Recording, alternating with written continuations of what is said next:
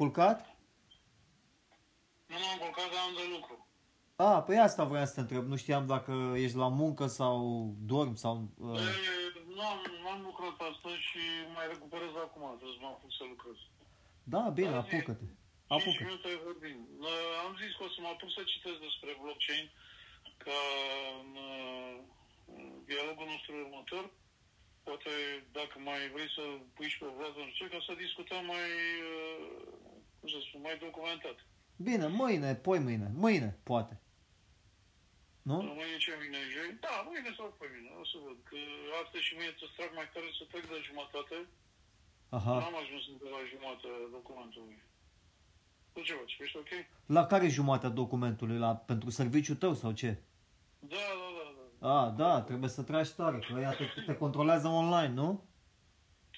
Nu știu dacă mă controlează online, că oricum, chiar dacă mă controlează, nu are cum să-mi stabilească un ring, pentru că ei nu cunosc domeniul ăsta. Da.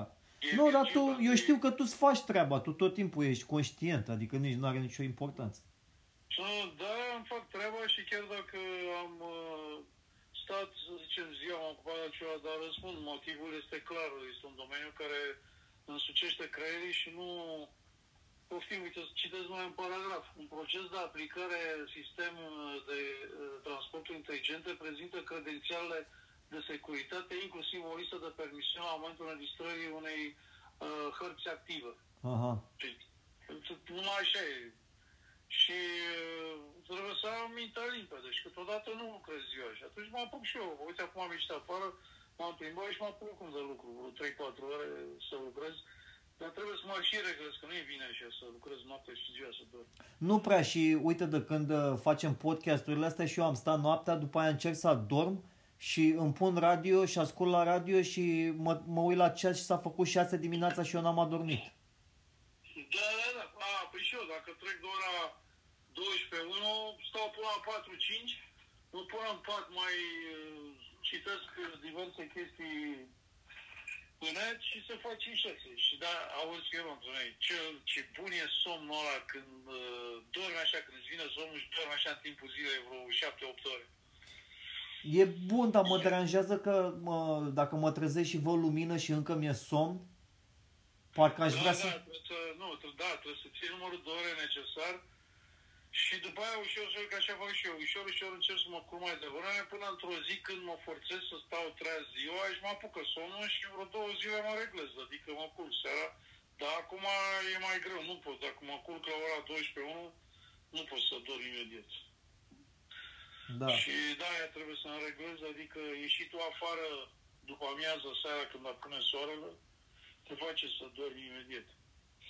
Apropo, vorbeam cu o prietenă, gata, s-a scos și Jensenul de pe, de pe piață. Acum urmează să nu mai are neurile mesager. Numai astea sunt. Păi eu acum tocmai strămăsesem un mesaj uh, că s-a dat un raport de avertizare de la Uniunea Europeană că boosterele repetate, injecțiile cu vaccin, uh, ar putea avea un impact negativ asupra sistemului imunitar. Deci asta e de la Uniunea Europeană. Da, ăștia spun așa, ceilalți bagă restricții. Bă, frate, uh, eu nu înțeleg. uh, Deci deja acum s-a împărțit lumea, deci cunoscuți de mei. A, nu te-ai vaccinat, nu vrei să, adică noi suntem proști. Bă, frate, voi, deci, pe cuvântul meu, acest uh, Pfizer și cu Moderna, ăștia care au, uh, care au pus, care, cum să spun, au uh, dezvoltat la scară largă această tehnologie RNA mesager, trebuie să, bă, ca în filmele alea SF, trebuie să duci să le distrugi fabricile ca să te lasă în pace. Eu ți-am spus, noi de când am început show ăsta de 4 minute, ei la fiecare minut au făcut 6200 de dolari, deci 6 ori 4 ei au făcut 25.000 de dolari de când am început noi show. Băi, să facă și o să, să băi, nu înțeleg, să bogați oricum sunt. Dar ei spun, ei asta fac acum, acest, cu acest ARN mesager vor lucra câte puțin uh, genomul uman, pentru că dacă i-am citit asta, tehnologia asta ARN mesager este atât de versatilă încât pentru orice fel de virus, pentru orice problemă genetică, se poate crea un vector cu o modificare care să uh, uh, care să declanșeze în organism o, o sinteză de o proteină. Pentru că ei se folosesc de acest mesaj Mhm. și industria care există într-o celulă, mitocondrii. Care Tu, tu vrei să spun că e, vrei să spui că e un robot într-o proteină care accesează celula și o modifică cum vor ei. E un robot, este o genă. Este o genă care în momentul când ajunge, nu, și care e problema, ei pun la muncă celulele corpului tău, celulele corpului nostru. Gen- În celulele mitocondria este cea care, este uzina, cea care declanșează sinteza de proteine acolo unde organismul uh, are o lipsă sau are o leziune sau are nevoie de, de a înlocui uh, celula respectivă. Da. Deci celulele respective asta fac. Și doar ei nu mai bagă un vector un întreg. Ei bagă o secvență, ei, ei deci odată ce Malone asta, băi, eu să- câteodată stau și mă întreb. Acest doctor Malone, când a cercetat chestia asta, el nu și-a dat seama că și-a dat seama ce o să se întâmple. Dar el a făcut, uh, exact ca ăștia care au făcut... Stai fuziunea puțin, că nu nucleară. și-a dat seama, pentru că el uh, a început uh, meseria asta de tânăr și el, de fapt, ce a descoperit, a descoperit unealta. A, a, el, a, el a făcut Lasă, un... mă, un... nu și-a dat seama și ce mă enervează toți ăștia care nu-și dau seama, după aia uh, se, ajunge, se ajunge la un flagel, la o armă biologică și după aia își dau palme. Dar ce Einstein cu ceilalți care au făcut energia atomică, ei n-au știut pe ce iau banii și pe ce Păi, studiază? una e, eu dacă uh, am descoperit ciocanul și tu folosești ciocanul și faci ceva care...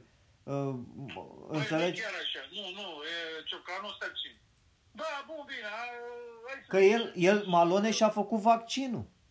Da, și la- bun, nu, Malone, în primul rând, nici măcar nu a făcut vaccinul, a descoperit acest procedeu de a crea un mesaj că, pe care îl trimite la, în celulă Da. și celula lucrează și multiplică. Deci Acum el- ce mesaje au făcut aia de la Pfizer Turcia, el n-a știut în primă fază și a dat și el seama după aia. Păi, da, bun, bine, hai să nu-l scoatem. Da, ai dreptate. Nu, într-adevăr, e bun exemplu ăsta.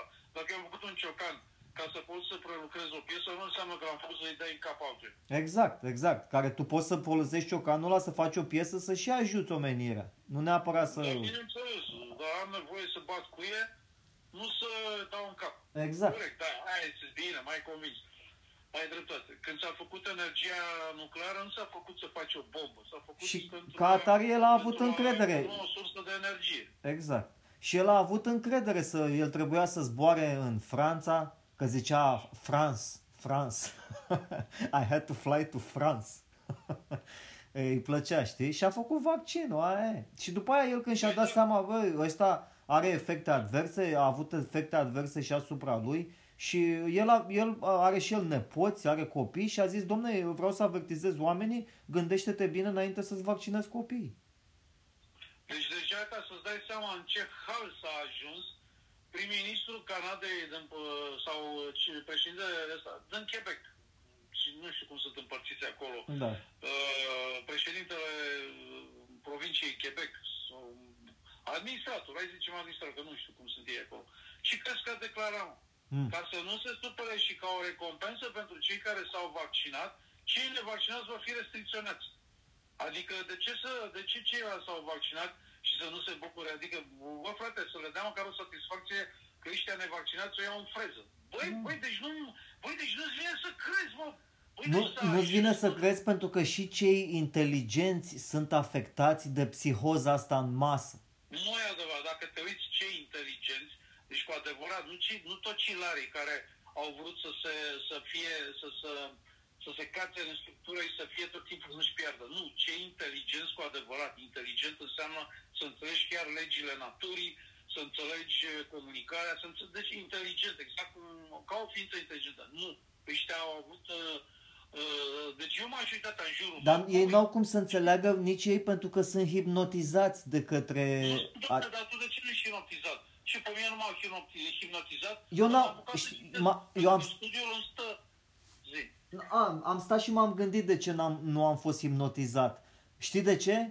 Uh, Eu n-am fost atent la narativa asta cu vaccinul, cu mă durea în cur, că eu eram atent la narativa mea, eu trebuia să-mi termin scenariul de scris și după ce terminam scenariul, eu eram hipnotizat de scenariul meu pe care trebuia să-l filmez. Și spui că dacă, dacă ai fi citit uh, și de- te-ar fi hipnotizat, însă și faptul că tu cauți într-o grămadă de chestii, că ăsta e felul tău, eu asta am observat, cine se documentează și are nevoie de uh, o susținere, de o gândire, de argumente, ajunge în mod negreșit la un, uh, într-un domeniu sau ajunge la niște explicații îndoielnice. Eu, personal, așa am ajuns. Dar nu vreau să mai repet de ori că ți-am spus că eu când am ieșit din spital am vrut să mă vaccinez și am așteptat cele trei luni și din spital mi-am dat seama că, că am fost un experiment. Însă și tratamentul pe care mi l-au făcut trebuia să fie făcut mai dinainte. După aia am întrebat medicii dacă să mă vaccinez și mi-a zis da, poți să te vaccinezi la o lună și când m-am uitat pe site-ul Ministerului Sănătății faptul că am făcut imunomodulator, ni se spuneau cel puțin trei luni și am zis, bă, stai, stai, mă, să mai aștept, stai să mai aștept. După aia am citit despre interacțiunea proteina ACE2 cu proteina S, după aia și la suprafață studiile cu proteina S care e patogenă, după aia și la suprafață declarație cu sistemul imunitar și o să mai iasă, George, o să mai iasă, o să mai iasă. Dar singura treabă este, băi frate, tu știi care e singura capcana? Te uiți în jos și spui, bă, dar toți atâția și-au făcut vaccinul și n-au nimic. Păi să-ți dau un exemplu cum n-au nimic. Tu dacă faci o fisură, dacă da, ai cu ciocan într-o țeavă, că vrei să-i, să-i, să-i înlocuiești robinetul și stai pui să dai cu ciocanul să nu știu ce. La un moment dat undeva îi faci o fisură. Tu nu o vezi, e microscopică. Pe fisura aia timp lucrează, la un moment dat te trezești că îți plăznește țeava în ochi. Da. Exact așa și îți mai spun o chestie ce s-a întâmplat cu mine și cu tine. Uh, tu ai avut boala odată și erai, te-ai îndoit să-ți faci vaccinul și eu am, am avut și eu boala. Și eu, eu am stat cu... Am vrut să fac vaccinul din documentări succesive, în primul rând din greșelile lor, eu am amânat vaccinarea, pentru că mie mi s-a spus că se fac vaccinarea după o lună, după aia am citit pe site-ul Ministerului și mi-a spus după 3 luni dacă am avut tratament cu imunomodulator, cu ăsta, anticorp monoclonal, cu tocilizumab. Deci ăla, în mod clar, trebuie să-ți faci peste minim 3 luni de zile. Deci eu am în lejire în stat și oricum aveam fereastra aia de 6 luni. Și în alea 6 luni, normal, ca un om responsabil, am apucat să citesc, dar nu, ca să știu ce vaccin fac, pentru că era categoria RNA mesager și categoria cealaltă, clasică, cu secvență de virus inactivă. E, da, și au, au fost și informațiile astea care au, mai întâi că sunt niște blood clots, cum se cheamă astea în sânge, și eu tot auzeam fragmente de informații care nu, nu prea aveau sens, știi? Vaccinează-te, vaccinează-te și după aia pe cu ce te vaccinezi? Doza 1, după aia doza 2, AstraZeneca, stai un pic care e treaba cu astea, știi? Și nu, și după aia eram prea ocupat. Și am avut și virusul, deci am avut anticorpii și am zis pentru ce rost are să mă vaccinez când eu am anticorp deja, nici nu mi-a, deci nu mi-a fost frică. Oamenii cărora însă le-a fost frică pentru că n-au avut boala sau poate au avut boala, dar n-au știut că au avut boala, s-au dus și s-au vaccinat. Și pentru că s-au vaccinat ei, acum trebuie să mă vaccinez și eu pentru că ei au fost hipnotizați deja de această narrativă. Da, de ce să auzi când o să fii hipnotizat? O să mă vaccinez cu bucurie pentru că ești hipnotizat. Când ești hipnotizat, nu mai știi de tine, nu mai, nu mai deții controlul total. Deci da. ai, ți se insuflă un anumit comportament și o anumită decizie. Ok. Deci dacă, dacă eu sunt controlat de, prin propria mea decizie, fac un lucru, fac un lucru. Din moment ce eu acum simt că nu sunt, că nu sunt convins că ceea ce se întâmplă e normal, mai ales, să nu știi ce, care, care declarațiile. Acum, uh, președintele Pfizer spune că o să intrăm într-o, în viața normală, vaccinându-ne o dată pe an și la boc folosim antiviralele. Păi, dar pentru ei este paradisul fiscal. Gata, s-a terminat. Este Wonderland. Păi, din moment ce toată lumea e abonată lun anual la vaccin și la medicamentele Pfizer, ei numai ce trebuie. Acum vor cumpăra bucățică cu bucățică tot globul. Noi trebuie să continuăm să vorbim despre asta pentru că următorul pas este ca ăștia care nu suntem vaccinați, care nu, care nu vrem să ne vaccinăm uh, deocamdată sau din diverse motive, o să fim atacați. O să fim expulzați din societate. Pentru că așa... Nu gândim uh, așa de departe, pentru că sunt uh, mulți și dacă se întâmplă chestia asta, chiar dacă se întâmplă chestia asta, la un moment dat eu te întreb un lucru. Dacă, dacă tot cartierul, toată comunitatea în care tu trăiești face un lucru, tu poți să faci duză discordantă? O să facem și noi la fel. Dar te întreb, cât crezi tu că va ține chestia asta? Și ce îmi pare mie rău că după 10 ani o să iasă la suprafață tot, o să se prăbușească tot și noi o să rămânem tarați. Tu mi-ai dat exemplu de la mall. Mai multă. Eu sunt mai bătrân, o să vă mai puțin, dar mie îmi pare rău că peste 10 ani ce vezi tu acum o să se prăbușească. Pentru că niciodată în istorie nu a ținut o astfel de ordine creată uh, convențional de om. Numai natura creează și nici natura nu creează ordine. În nici, întotdeauna haosul atrage ordine și ordinea atrage haos. Dar oamenii, e același sistem, uh, Vladimir, cum a fost și pe vremea lui Ceaușescu. Pe vremea lui Ceaușescu, to- toți erau hipnotizați de către această narrativă, de către comunism, de către dictatorul suprem, care trebuie ascultat, nu, nu contează ce se Da, întâmplă. Și cât a ținut? A ținut, dar scuză-mă, pe vremea aia, într-adevăr, s-a făcut, s-a construit. E adevărat. Și a tras sfârșitul uh, Ceaușescu, pentru că din ambiția de a, de a se uh, de a-și, de a-și dobândi uh, independența fiscală în Europa și a lichidat toate împrumuturile pentru planurile care aveau să urmeze, pe noi ne-a ținut la întuneric, la frig și la gheare și cât... Uh, câte ori ai mâncat tu pe vremea Ceaușescu pulpe? Da, În nu, afară de, uh, eu înțeleg ce vrei să spui. Eu, eu, la ce, eu la ce mă referam este sistemul de hipnoză. Atunci a fost o hipnoză, la fel cum e și cu virusul acum. Și uh, cum s-a prăbușit hipnoza lui Ceaușescu? Până hipnoza lui Iliescu, care a zis, până Nu, hipnoză, stai puțin, s-a suntem făcut hipnoza atacați. lui Ceaușescu prin hipnozele de afară. Mă rog, care a zis, uh, hipnoza care a le-au fost. preluat trădătorii care le-au preluat, pre- preluat acoliții lui Ceaușescu, care au trăit bine mersi pe lângă Ceaușescu și i-au dat în cap. Deci trădătorii lui Ceaușescu au preluat puterea ca să facă pe placul uh, directivelor de afară. Directivelor imperialiste, să le zicem. Da, da, Directivelor- uh, ai dreptate.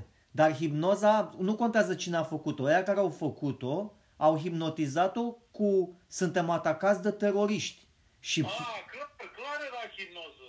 Deci, ca, și în, în această hipnoză, a, ca să fie veritabil, asta este grav.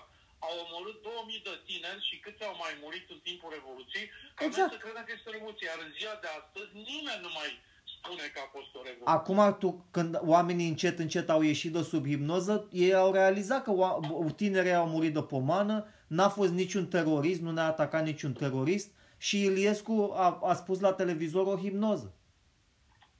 Au și atunci mie nu este, vreau să spun că cine are ochi și urechi și ce, de a văzut și de auzit și cine are obiceiul de a cerceta și a se motiva, eu de atunci, din timpul Revoluției, antepânând mi-am dat seama, am spus mai prietenilor, mi-am dat seama ce lovitură grosolană. Păi dacă în momentul când s-auzeau răpăituri și anume împușcături pe stradă, mie mi s-a părut că nu s-aud în mod real și după sunet, ei erau uh, culcați pe burtă, eu după sunet m-am dus puși puși pe după copace și apă vine și am descoperit niște boxe în, uh, la niște clădiri, pentru că mi s-a părut clar că la noi sunet spațial cum face un glonț, dacă pentru că cine a fost pe un, într-un poligon de tragere știe cum șuieră gloanțele în uh, ziduri pe acolo. Iar mie mi s-a părut 2D, un sunet 2D.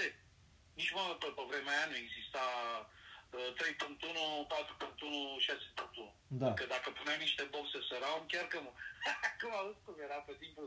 Păi puteți să puneți boxe surround cu zgomot de, de... Bine, eu râd acum că alții au murit. Și m-am dus după zgomot și am văzut boxe puse în, uh, sub niște balcoane. Ca Vezi? să dea așa o audiție și ăștia s-au aruncat pe botă. Vezi? Deci de aia spun că uh, cine are simțurile treze, cine întotdeauna și le-a raportat la realitate și întotdeauna a căutat să, să se argumenteze și să caute explicația și că nu-l poți păcăli. Deci nu-l poți păcăli. Chiar uite, ieri alaltă îmi spunea cineva, băi, ăștia o să ne nebunesc acum cu demonstrațiile astea. Ai văzut chinezii cum au făcut revelionul cu hologramele alea în jurul turnului ăla și era de televiziune sau turn de comunicație.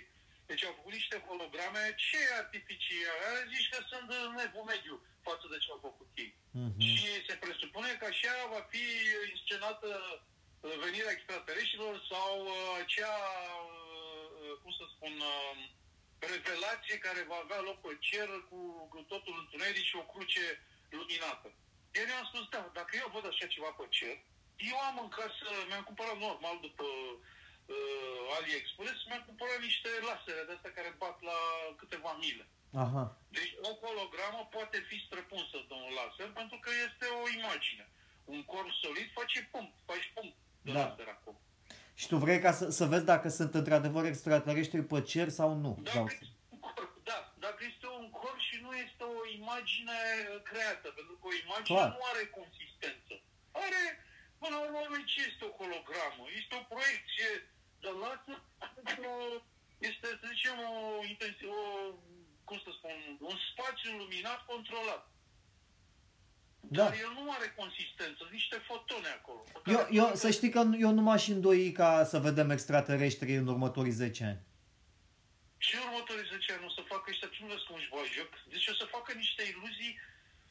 Nu știu, mă, frate, de eu nu înțeleg unde, unde vor să ajungă, mă, pentru că Până la urmă, urmă încep să cred că de-aia s-a trecut la vaccinare obligatorie peste 50 de ani, ca să dispară, să dispară categoria de oameni educați care au învățat.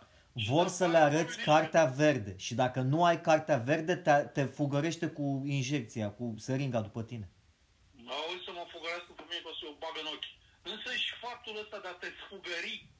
Păi cine te ruga, mă, până acum, până acum pe tine să nu fumezi, să nu consumi toate mizeriile astea de salamuri care sunt otrăvitoare, cine se ruga de tine să, să ai grijă să te sori pe mâini, să nu ai hepatita C, să nu... Cine s-a rugat mă de tine până acum? Nimeni, nimeni și eu mă, mă, eu mă rugam de oameni care mai, mai fumau pe lângă mine, ziceam, auzi, nu vrei să faci competiție cu mine, ne lăsăm de fumat și cine pierde, pierde 10 lei, doar așa de competiție.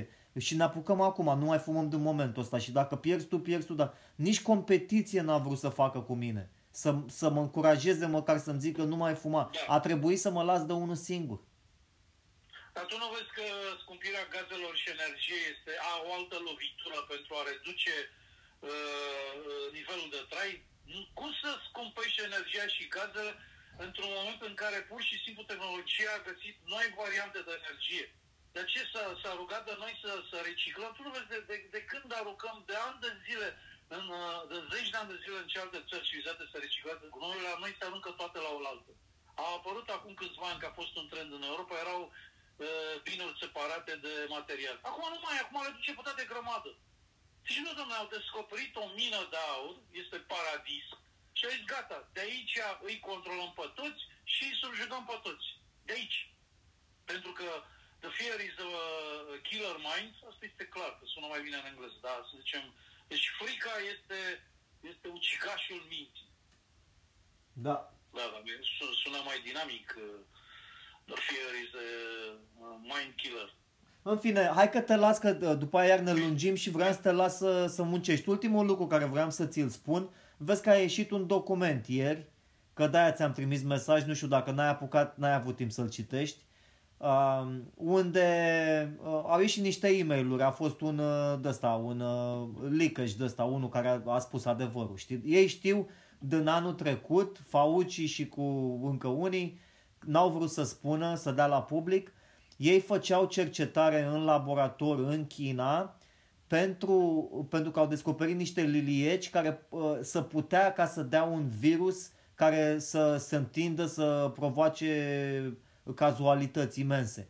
Și au zis, uh, hai să-l modificăm și să-i, să vaccinăm liliecii prin aer.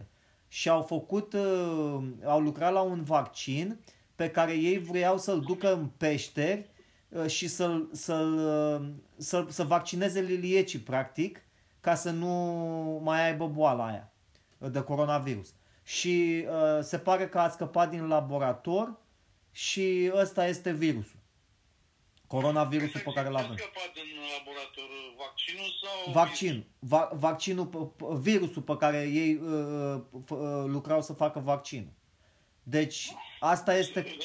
este deci, o... inițial au vrut să vindece liliecii și au făcut un vaccin și uh, lucrau la... Eu cred că, eu cred că vaccinul ăla care l-au zis tu, care l-au răspundit acolo, au vrut să vadă antidotul. De-aia să-l aibă pregătit, pentru că în momentul când arunci o, când ataci cu o armă, tu să ai și antidotul.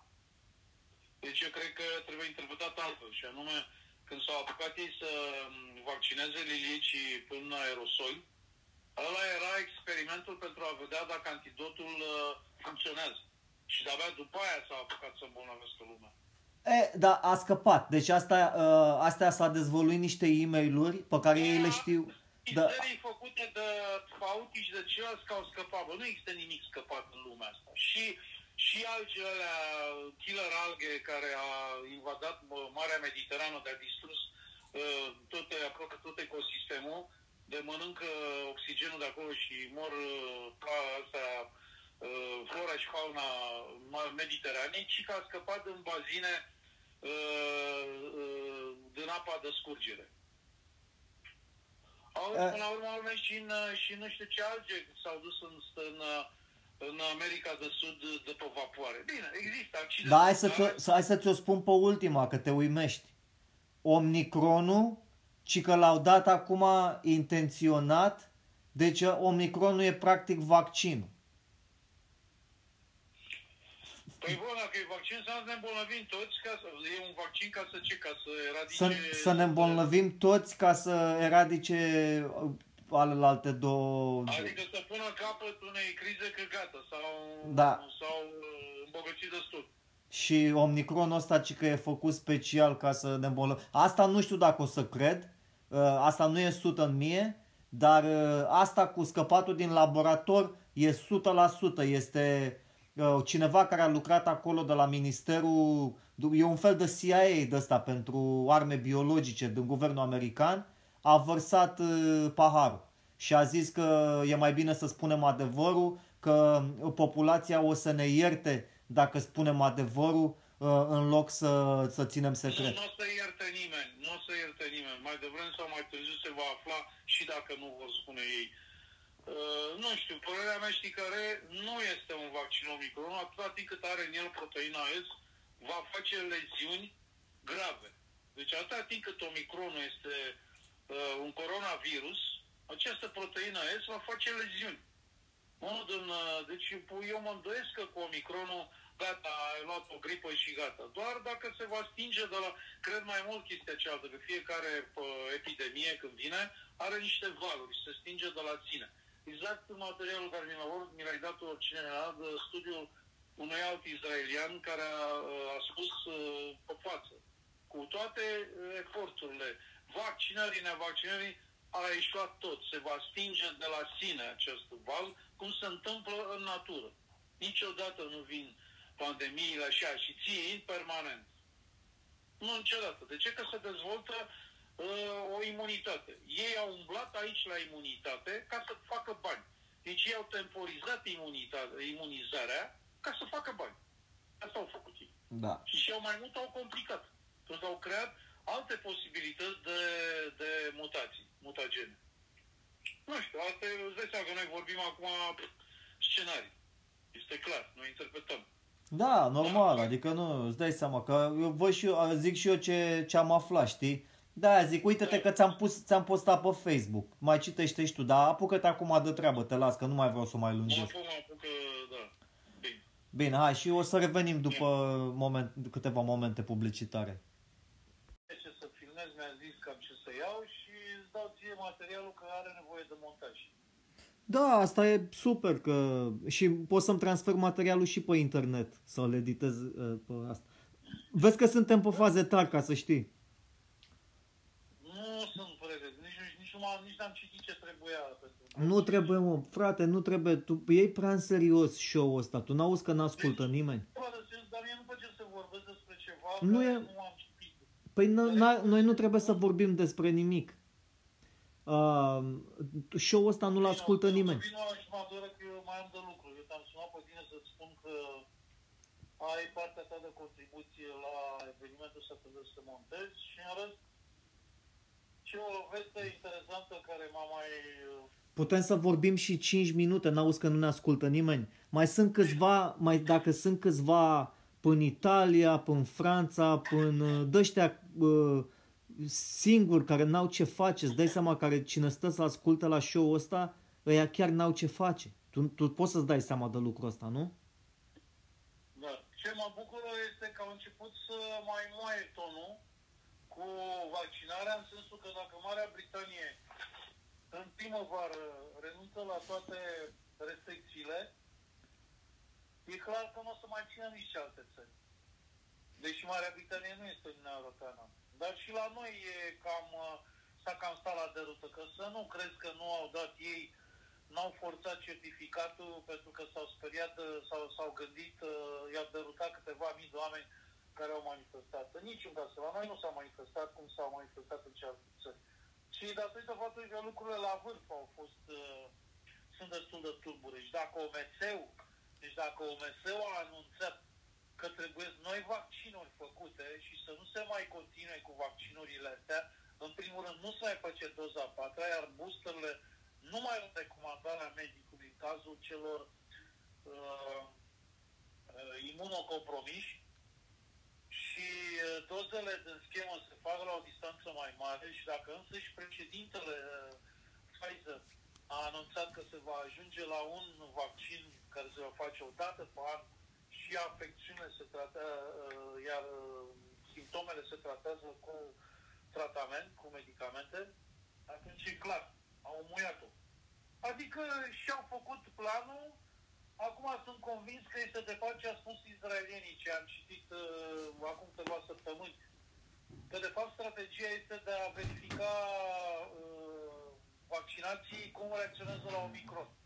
Pentru că pe ei interesează în continuare studii uh, să vadă rezultatele, ca uh, partea bună a științei este că ei vor să obțină un uh, vaccin care să răspundă la mai multe tulpini. Da, așa a anunțat CEO de la Pfizer. Da, deci e clar că cu asta indirect ne spune că ce a fost până acum este începutul dezvoltării, adică este dezvoltarea vaccinului. Deci au confirmat uh, în subînțeles că este experimental încă. Și mai era încă, încă o știre că lucrează la un vaccin special pentru Omicron. Asta nu am citit că acum pe baza asta, pe tehnologia asta se vor face vaccinurile astea multivalente și pe gripă, și pe COVID, pe o parte, și pe celelalte adenovirus. Uh, deci tehnologia asta RNA mesager odată deschisă, se pare că uh, vor să facă niște super vaccinuri care să te apere de cealaltă. Pentru că, clar, ei au spus că vor să facă un vaccin care nu numai că reduce spitalizarea și uh, simptomele grave, dar, uh, dar împiedică infectarea. Deci, uh, practic, uh, indirect, au recunoscut că vaccinul nu împiedică infectarea, astea care sunt acum. Da. Doar reduce formele bine. Ei au spus-o într-o formă sau alta. Dar am înțeles de ce guvernele au forțat și să acum noi vorbim în jet, au făcut niște crime pentru care trebuie că Știi ce, știi ce să observ eu acum, dacă mă că mă aștept la chestia asta? La o îndulcire a tonului, care știi omul de rând uită. Uită câte nenorociri și amenințări și ticăloșenii uh, am, fost, uh, am fost obligați să durăm umilințe, n-ai voie să treci pe acolo, uh, cordoane ca să nu ca să nu intre nevaccinați și așa mai departe. Deci au fost niște chestii care nu cred că oamenii ar trebui să le uite. Bă, chiar mai mult am văzut pe net discuții. Ok, o să se revină la normal, dar să nu uităm ce agenți comerciali au, au ținut partea guvernului și nu ne-au lăsat să ne facem cumpărăturile, să nu mai mergem la ei. Să știi că pe undeva și eu mă gândeam, când mi-a zis, uite, uh, prietena noastră, Anina, mi-a zis că o să mă ajute când are și ea acolo să cumpăr de la ei de acolo carne de găină, chestii. Deci înclin să, înclin să mă preocup de treaba asta pentru că am mâncat carne din comerț. Uh-huh. Înseamnă a te expune unor riscuri necunoscute. Carnea asta este extrem de procesată, extrem de injectată și nu știm uh, până unde, până unde merge. Ca dovadă, când mi-a dat uh, niște cârnați făcuți în gospodăria lor, bă, frate, gust de cârnați, adevărat, adică gustul de carne, cu mirodenii, cu condimente, și rămâne gustul de carne de porc. Păi cârnații ăștia de la supermarket nu, nu mai au gustul de carne, au un gust, nu știu, ciudat. Da. Nu înseamnă că nu un gust de medicament, dar e un gust așa, carnea nu are gust de carne. Uite, da, tu, și, tu unde ai zis că lucrează ea? Nu, ea nu, ea are afacere, are o afacere de familie în agricultură. Ah. Dar, deci la țară, nu, stau la țară, că la țară ei iau acolo, ei se cunosc cu producătorii de acolo care face carne, care ei, ei iau cartofi, au câmpuri cu cartofi, cu nu știu ce. Wow! Dacă ați imagina niște câmpuri uriașe, wow, pentru între ei acolo și mai vând și fărâgă. Gospodărie, cum ar veni. Gospodărie, da. Deci ei se descurcă cu ceva acolo și mai vând puțin peste. Au și, și legume și fructe, iau carne de la alții. Adică găsești, dacă bă, la țară găsești să cumperi o carne, un vin, o, o legume.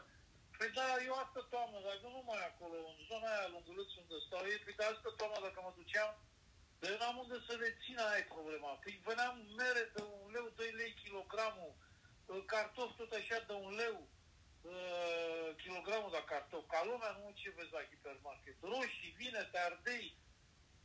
Deci poți să-ți iei acolo să-ți faci conservă pentru până la primăvară. Dar uite, asta am să fac de la de anul ăsta. Mă duc în toamnă și iau ce trebuie și fac la congelator. Da. Și nu mai dăm frate, pentru că eu spun, carnea asta care o mâncăm este... Mai ții minte filmul ăla cu Lise Fine care a vrut să dea în vileag fabrica ăla care făcea sintetic? Nu, nu mi-aduc aminte. De, să nu mai are piară sau picior. Era un om care făcea carne sintetică. și ăsta lui de Fine era cu producția naturală și vrea să-l dea în vileag pe ăla care are o fabrică în care uh, face mâncarea procesată, e sintetică. Aha. E sintetizată în laborator și nu are nicio treabă cu carnea aia, cu produsul natural obținut din animale crescute. Asta mi-aduc aminte de când am lucrat în altă parte, asta era o televiziune. Uh, nu mai zic numele lui ăla. Care era el? El, uh, el a deschis televiziunea asta ca să să-și impună imaginea și pe televiziune. Că știi, în ultimii 10 ani, majoritatea care și-au deschis televiziuni uh, private au fost două trenduri.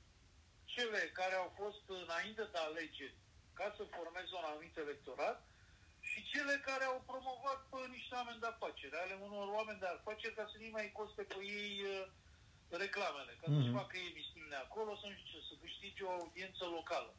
Așa și ăsta, ăsta și-a făcut televiziunea ca să-și promoveze imaginea. Dar el, fiind primar, are și, avea și afaceri cu uh, păsări și mi se pare că avea și o grădină zoologică, că zi, zicea ăsta ăștia că au, are niște macaci pe acolo, babui, niște mai multe de astea. Așa. Și să vezi, era el supărat că în anul când m-am dus și am lucrat acolo, tocmai se dăduse directiva europeană să se elimine uh, că astea, păsările crescute în uh, voliere și să fie păsările la sol. Aha. Dar el zice, și ce domnule, nu pot să pun voliera pe sol și spun că e găină crescută la sol? da, deci uh, da, sigur, acum ci că sunt crescute la sol, dar exact ce a spus el, așa fac ăștia. Cred că îmbuibă găinile alea la greu, că nu știu, tu ai văzut cum, cât de repede cresc găinile astea? Păi alea, găinile alea nu pot să meargă, au oasele foarte slabe, de cauza că cresc prea repede și uh, nu se dezvoltă cum trebuie. Și nici nu sunt, sunt, schilogi, sunt, sunt schilodițe, sunt schilodite. Nu știu, schilodițe, schilodiți, un uh, pui crescut natural îi trebuie vreo șase luni de zile un pui crescut la fermă de ăsta intensiv în, în două luni e cât o găină. Eu ți arăt, eu îți fac diferența la orice oră, mă, când taie mama o găină, păi oasele de la găina asta nici nu poți să le spargi, nici nu poți să le, sunt așa de tari. Oasele care le găsești la... La o găină crescută natural. Da, care taie mama în curte aici. Oasele, oasele de la, găi, de la puia care găsești în comerț, puia poți să mănânci osul cu totul. Păi să știi că asta, uite, asta coincide cu, vorbeam cu o prietenă care spunea că uh, făcându-și griji să vadă ce tratamente sau ce măsuri uh, să ia ca să nu facă osteoporoză, i-a spus doctorul că la femeile astea mai uh, mici și mai grăsuțe, care au masa corporală, indicele de masă peste normal, mm-hmm. pericolul e mai mic. De ce? Că osul se tasează. Deci la oamenii mai grei, oasele sunt mai tasate. Și te confirmă ce spui tu. Pe aia, dacă n-au avut timp să zboare, să meargă, să umble pe curte, au oasele subțiri, slabe. Normal. Când găine care cresc lent, normal, umblă pe curte, nu știu, să așează altfel țesutul ăla de os. Normal, normal. Păi de-aia și vorbeam înainte, dacă ar fi să, să mâncăm, de exemplu, din momentul ăsta. Din momentul ăsta, eu și cu tine, de acum înainte nu mai mâncăm decât carne de vânat. Care o găsim de vânat. Păi noi ne prelungim viața cu încă șase ani de zile. Garantat. Clar. Clar, carnea asta din comerț e crescută intensiv. Nu știu, pusă asta știu că, că toată, toată lumea cred că știe sau se poate afla. Astea sunt injectate cu o grămadă de antibiotice. Antibiotice firesc ca, le, ca să reziste de la, la boli, la, că își mănâncă, să mănâncă găinațul între ele. Și vacile la fel. Tot. Păi ce, tu crezi că mănânci? De-aia n-ai văzut că mai sunt, nu știu dacă pe la noi, dar uh, să găsește carne care zice că e că, uh, crescută cu vaci care au mâncat numai iarbă. Înțelegi? Dar uh, și alea, probabil e și foarte scumpă, dar nu cred că o găsești. Nu mai e mai nimic, doar cei care au cunosc gospodăria și au acolo. Nu mai e pot să mai E adevărat, sunt... Uh... Și acum era o știre în India, că știi că în India n-au voie să omoare vaci, că sunt zei. S-au mulțit vacile foarte, foarte mult. Au foarte multe vaci. Și au o problemă cu, cu vacile în India acum. Și vacile alea, îți dai seama, vacile alea cât de sănătoase sunt, că alea mănâncă de unele singure, pe unde ce găsesc. Că să plâng ăștia, fermierii la încălzirea globală că vacile uh, scot gaze și au calculat ei la câte vaci sunt și la câte gaze scot. Deci nu mașinile care poluează sau un avion în decolare care poluează cu jumătate de oraș. Păi am vorbit uh, despre asta, ne-am uitat, era 6%. Hai mă, da, o fi, nu zic, dar eu te întreb un lucru, pentru că am mai vorbit asta. Bun, vacile uh, sunt 6%, dar eu te întreb ce, oamenii nu scot gaze? Păi spun eu că mm, sunt o grămadă care scot gaze. Mm. Și populația de oameni, cred că e de cel puțin 10 ori mai mare decât vacile. Eu nu cred că sunt în lume mai mult de, ce sunt, 10 milioane de vaci? Dar nu e vorba numai de gazele de care să bășesc vacile, dacă asta te referi. E vorba, păi da, e vorba de, e vorba de furaje. Deci furajele care le mănâncă vacile uh, pro, produc uh, Asta unul, dar ei vorbesc de gazele produse de vaci care au cu stomacul cu patru compartimente și știi că ele rumegă și se gazează acolo. Da, da, clar, clar consum. De, de gazele astea și au mulțite cu câte gaze și cu câte vaci sunt și câte metri cub de, de gaze elimină ei pe zi și au ajuns ei la o cifră. Dar eu te întreb, oamenii nu scot gaze? Ba da, dar îți dai seama dacă vacile au 6%, scoatem și noi un 2%. Că... Aia, aia, aia e exagerare. Dacă vacile au 6%, cel puțin 6% facem și noi. Da. Scoatem gaze. Ca să nu mai zic, nu înțeleg de ce trebuie să scoată neapărat gaze, când însă și, e, e, respirația mamiferului este scot, respiră amestecul ăsta oxigenoas și expiră un amestec uh, mai bogat în dioxid de carbon. Deci însă și respirația uh, provoacă dioxid de carbon. Clar. Deci ce fac ei așa ca să... Hai să ne uităm uh, la uh, paiul din ochiul vecinului și nu să, să nu vedem bârna, ce bârna, să vedem uh, digul din, uh, din ochiul uh, nostru. Asta trebuie neapărat, uh, poate facem și vorbim la, la emisiunea asta pe Paprika. Vezi că asta e neapărat trebuie să o contactez pe fata asta la Paprika și eu îi, îi scriu e-mail după aia. Dar contactează tu primul și vezi dacă putem să producem. Da, să întreg ca ideea și dar după aia trebuie să, ne, trebuie să vorbim toți trei. Știi despre, știi ce între... Trebuie să vorbim toți trei, dar știi ce să o întreb tu în primă fază? Direct, fără să stai la discuții. Îi spui că noi suntem în stare, suntem doi regizori și producători, îi arăți și ce am făcut, dacă vrei, uh, pe românește, îi spui că eu am făcut o grămadă, tu ai făcut o grămadă um, și noi suntem pregătiți și putem, suntem gata să producem o emisiune pentru Paprika sau și mai multe emisiuni. Uh, întreabă ce, ce buget, Problema e să nu, întreabă de buget. Ce buget are? da, singura problemă e să nu ne ceră să fim de ăștia care avem și sponsori. Păi asta întreabă. În unii ani de zile în urmă, știu că tot așa am, uh, mi-a dat mie o emisiune să fac despre mașini, dar despre, da, o mașină, o emisiune de asta auto, magazin auto, ceva. Da. Dar aici ce era? Trebuia să chem eu, uh, nu știu, director ge- general sau manager de firme care lucrează cu servicii auto sau cu mașini și care ei plătesc emisiunea. Adică eu practic Exact. trebuie să duc, uh, cum Păi, faci ăsta? Tu, tu, La tu, asta, tu recentă- întreabă în primă fază care e treaba cu bugetul. Noi am vrea să Da, producem da. emisiuni Cumva să, să vrea neapărat clienți, de exemplu, tu ai un uh, restaurant și, sau un magazin și te interesează emisiunea asta și tu ai niște alți prieteni care fac chestia asta și atunci noi toți, practic, plătim uh, canalul de televiziune să ne facem noi emisiune.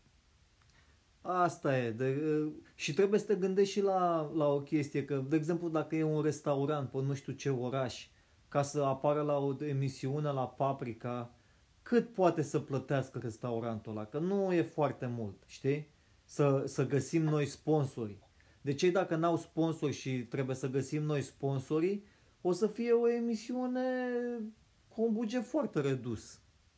Înțelegi? Aia mai, să spun eu sincer, la restaurantul ăla poate ne dă mâncarea gratis sau ne dă o chestie, dar nu poți să acopere ei mii de euro.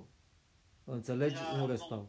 N-are cum. Nu, asta trebuie făcută din bucăți, deci trebuie un format de emisiune care cules, cules de la fiecare să scoată uh, producție. Și dacă, dacă te duci la un restaurant și îi faci reclamă la restaurantul ăla și uh, uh, uh, să-ți mai dea și bani pe deasupra, adică să te dea bani pe reclamă, nu prea se potrivește în sistem. Înțelegi? Așa că îți dă Da, mâncare da, gratis și că da. uh, poate e un han și că poate te Cel lasă... mai, cel mai bine este să discutăm, uh, când discutăm cu ea, să te gândești la ce format are aduce veniți. Adică e, e clar, uh, îți dai seama, televiziunea nu știu dacă... Păi Fabrica formatul, poate- formatul poate este să dea pe- tradiția românească, că tu te duci după tradiții, tu te duci să vezi care e treaba cu cârnații pe la Buzău, care e treaba cu micii de nu știu Da, unde, asta cu înseamnă alea. Să, asta înseamnă să-i găsești pe aia care sunt interesați ei să dea bani ca să țină emisiunea. Nu neapărat. Așa cum era la- Noi trebuie să găsim un sponsor mare, de exemplu, cineva care vinde, o, cum îi zice, uh, com- compania... Clienți, Nu, numai, nu numai unul mare, sau clienți, cu de exemplu cum era la emisiunea astea folclorice. Fiecare cântăreț vine și își plătește trei melodii Na, și, na. uh, și a patra e gratis. Și No, dacă e- ai adus uh, 12 cântăreți, ai scos bugetul cu o emisiune pentru televiziunea aia. Da, asta e cârpeală, nu e emisiunea Păi mișto. așa, așa, deci dacă nu găsești un, o linie de restaurante, uh, adică o, o linie de restaurante, o linie de magazine care ei dau banii, cum face regizorul ăla cu băncile, adică banca aia îi dă bani pentru toate filmele de prezentare și pentru tot ce emisiuni dar primește bani, pentru imaginea uh, mediatică, dacă nu găsești asta, se face din uh, astfel de sume, de contribuții parțiale. Deci poți să găsești ce, pe ceva un sponsor mai mare, cum e Gusturi Românești. Știi compania aia?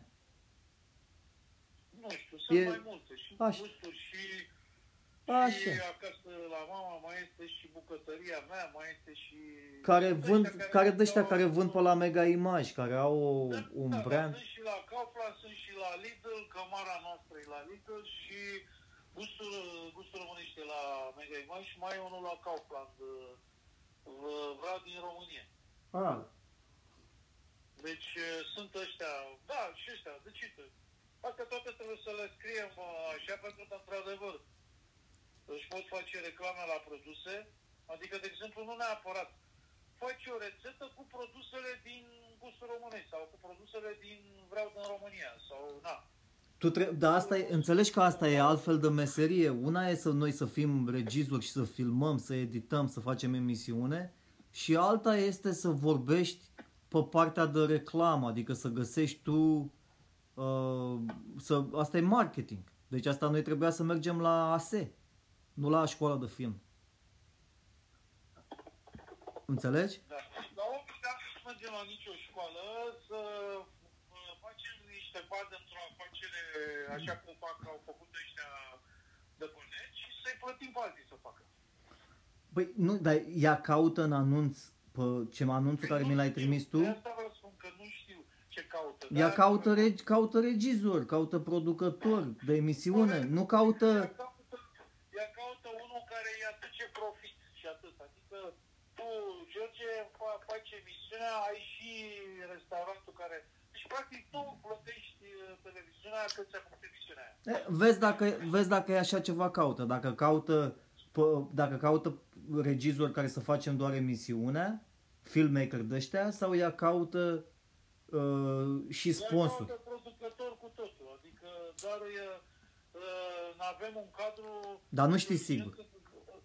Nu știu, trebuie să discutăm, Da. nu știu. Aia, discută cu femeia, întreabă și tu, pune o întrebare, căutați și cu, cu producător, cu reclamă cu tot sau aveți ceva reclamă și asta? Care e bugetul? Da. Sau căutați numai consumatori, noi venim și mâncăm mâncărurile, cum face el la Dinescu la TVR, un mare boier.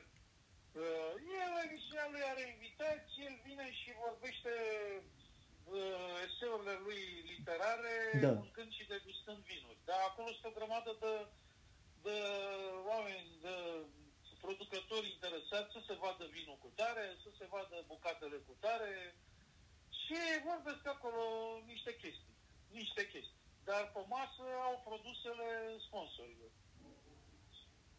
Păi da, vezi, deci ăla, el, el practic, în loc să mănânce, mănânce acasă, el, să uită mama și tata la emisiunea asta. Nu, nu numai că mănâncă, dar mănâncă și se dau și bani. Exact. Deci, Adică așa, așa e parfum să găsim. Să facem emisiunea, să ne și placă, să mergem în uh, călătorie, să primim și bani. Deci facem știi, ca, știi emisiune, care e da? chestia cu, cu sponsorii? Dacă, dacă noi trebuie să găsim spo- și sponsori, adică noi trebuie să ne ocupăm și de marketing, uh, revenim la aceeași soluție, cum am făcut noi ser- uh, episodul ăsta, pilot. Trebuie să ai, pe- să ai pe cineva faimos. Deci tu dacă te duci la gustul românești, a, păi facem și noi o emisiune. În primul rând te întreabă unde se difuzează asta. Și spui pe Paprika. A, Paprika, bun, au auzit de Paprika, deci ăla e plus. Dar după aia te întreabă și cine e în emisiunea asta, cine e reporter. Păi Anca Țurcașiu. A, Anca Țurcașiu. A, e- ea face acum cu mâncare cu asta? Da, bun. A, trebuie să-i spui un nume. Și numele costă. Dacă te duci să o întrebi pe Anca Țurcașiu, care ea n-a mai lucrat de nu știu când, eu n-am mai văzut după Anca Țurcașiu, eu nu știu unde e. Tot, aia tot își cere... Mai, mai cântă pe la petrecere. A, are o emisiune, mă, la nu știu ce canal. Are o emisiune la un canal ăsta mai mare de televiziune. E, aia, Avea o emisiune. Tot îi dă niște bani, înțelegi? Deci tot costă. Astea costă. Vedetele astea s-au aranjat, uh, da, în fine. Da, o să discut, o să vedem. Dar apropo de asta, mi-am adus aminte, am văzut pe net uh, un film uh, realizat de tine în care tu erai vocea stăpânului și vocea câinelui. A, ăla l-am făcut la Caterinca odată, tot așa, eram cu un băiat și l-am filmat într-o zi așa, dar n-ai, mie nu mi-a plăcut ce a ieșit, n-a fost bine, știi? Deci, mă, foarte, foarte frumos, adevăr. Ăla își cunoștea câinele și a reușit să-l pună în niște poziții ca tu să poți să filmezi și să vorbești, să-i pui voce. Da, ăla l-am filmat în, ca să înțelegi, tot așa, un fel de pilot, am încercat, hai mă să vedem dacă tu vorbești cu câinele, să vedem cum iese, știi? Dar ăla l-am filmat în, uh, în două ore. Și l-am meditat, l-am meditat în trei ore. Deci ăla e o jumătate de zi de muncă. Păi l-ai făcut repede, mă, faptul că ai găsit replicile, te-ai gândit imediat, ai făcut povestea în cap și le-ai pus replicile personajelor, contează. Aia a fost Contează imp- improvizat pe loc acolo, imediat. M-am dus, pac, am luat unghiurile, i-am zis, uite, mergi de aici până aici, zi aia, dă aia, aia a fost pe loc. E, la ăla l-am, l-am făcut pe loc, l-am meditat în cap mai întâi și l-am, fă- l-am făcut în cap și după aia l-am filmat direct. Pe loc. Și unde, unde l-ai filmat? Pe stradă. Păi eu și cu tine pot să fac asta. nu, Păi- aici în țară sau... Nu, asta eram în America, până, eram până Ohio în momentul ăla. Da. Da, astea pot să le fac, de- eu de-aia zic, eu emisiune, eu, ți- eu ți-o fac imediat. Eu știu să filmez cum trebuie, pentru că eu cum filmez, eu mă gândesc la editare, eu știu să ți-o editez. Eu după ce ți-am filmat emisiunea pe pap, la Paprika, eu știu că am materialul de editat. La fel cum am filmat, ce nu ți-a plăcut cum am filmat serialul ăsta în trei zile, uh, episodul ăsta? Da, mă, bă, da, normal. Păi, da, în primul rând, foarte bine că te-ai ocupat tu de asta, pentru că altfel nu știe ce să tai uh, normal, ca să acoperi și greșelile care nu mai, nu mai era timp să mai faci dublele uh, pentru alte chestii. Mai ales ce s-a făcut, s-au schimbat locațiile. Nu, te, nici nu se vede acolo. Dar gândește-te tipul ăla care nu știa replicile, deci foarte greu să dai seama că... Păi noi n-am avut nimic, eu, eu de-abia am avut material să editez. Uh, L-am avut ai- exact la fix ca să scot ce am putut să scot. Și din cauza că s-au, f- au fost modificări, uh, tu trebuie să-ți imaginezi că eu editam în cap acolo, eu știam exact ce, ce-mi trebuie, nu? Păi așa faci, așa faci un regizor bun. Filmează Păi, și are editarea în cap. Eu, eu asta eu ți-o garantez dacă eu te-am luat pe tine. Și, de exemplu, avem un episod pe pap, de paprika de făcut în orașul, nu știu, de zi orice oraș. Arad. Mergem tocmai la Arad. Păi eu mi-am făcut, am, am făcut deja cercetarea, cum a, zi, a zice asta că vrea, înțelegi, research, ce, ce e de mâncare la Arad, ce este unic care e ceva de mâncat, de băgat în stomac la Arad, care nu se găsește sau se găsește mai puțin în alte locuri din țară decât la Arad. Păi o să fie gulaș, o să fie ceva cu unguresc, înțelegi? O să fie cu unguri, cu ceva, o să fie combinat cu istorie ungurească. Deci trebuie să, să ataci subiectele alea care unul de la Giurgiu, el nu știe foarte bine de subiectele alea. Înțelegi? Și atunci, uh, noi pe drum, în timp ce am ajuns acolo, eu, eu știu direct. Func- și plus că la un documentar se schimbă. A, cum e restaurantul, e așa sau cine știe până ce locații mergem. Eu mă pricep să produc respectivul reportaj, documentar, episod care l-am făcut acolo. Dar ca să găsesc sponsori, îmi trebuie o fată care a terminat ASEU la economic, ca să dea telefoane la Arad, uite, îmi trebuie sponsor, sau să dea telefon la uh, nu știu ce companie care vinde borș la Mega Image. Știi că sunt ăștia care vând borș, care sunt mai mulți. E unul, de exemplu, borșul Danilă, care e în competiție cu borșul gustul sunt românești. companii care au contracte și vând produsele până astea, da. Așa. Și ea trebuie să sune pe ea la, la compania care face borșul Danilă, să zică, domne, sunteți interesați? Da, bun. Haideți să venim acolo cu echipa, atâta costă și să filmăm, un, uh, să filmăm reclama pentru borșul Danilă, care o să fie inclus pe, în fiecare episod de la Paprika. Înțelegi? Mergem frumos, le filmăm butoaiele de borș, le filmăm pe femeia aia îmbrăcată în halat alb, cum face ea borșul, de ce e borșul Păi, Danilă. toate Trebuie să le scrii și de ce? Pentru că nu știu cât sunt atât de organizați să vadă, pentru că, într-adevăr, tu gândești exact în prisma maximizării profitului. Bun, eu am făcut un film, dar vreau să văd aici un anumit produs în care segmentul ăsta este este sub, sub, sponsorizat de cutare producător. Păi normal că tu, când te duci să Ok, faci... Acum, ăia vorbesc, uh, tu, uh, acum se poate și hainele pe care le poartă să am un, uh, un mic producător de haine care vrea să mi le, să mi le promoveze și pe alea. Deci, într-adevăr, orice mișcare, practic, cadrul, compoziția în cadru să fie cât mai plină de producători care vor să-și vadă pro- produsele. Clar. Păi noi, fără sponsor, nu pleci la drum. Deci dacă noi am plecat, noi facem un episod la Arad, un episod la Buzău, un episod la Sibiu, un episod pe eu, pe nu știu unde. Acolo toată lumea în fiecare episod folosește borșul Danilă. La gulaș, borșul Danilă. La ciorba de potroace din Moldova, borșul Danilă. Deci toate astea sau orice fel de, de sponsor. Danilă, care se servește numai la costum uh, un producător de costume și cu ceasul producător de ceas. Da, Care pentru că vrea i- să ideea facă- ta care zici tu, femeia aia care face gulaș, ea o să fie fericită că am venit și îi promovăm restaurantul. Dar ea mai mult de să-ți dea niște gulaș gratis, aia nu o să-ți dea bani să-i pui tu pe paprică. Plus că nu se potrivește, e ca și cum în loc să fie un reportaj curat, făcut uh, adevărat, înțelegi? Adică, uite domne, e despre mâncarea tradițională care se găsește în orașul Arad, că eu am rude pe acolo. Uh, uh, se găsește aici, în orașul ăsta. Deci nu găsești în altă parte, decât aici găsești.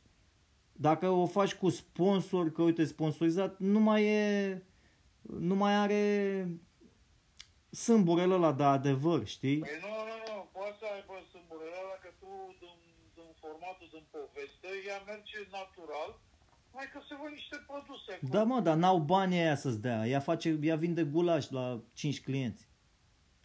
Ideea e tu să, iei, pe- să ai sponsor care vinde un produs în toată România.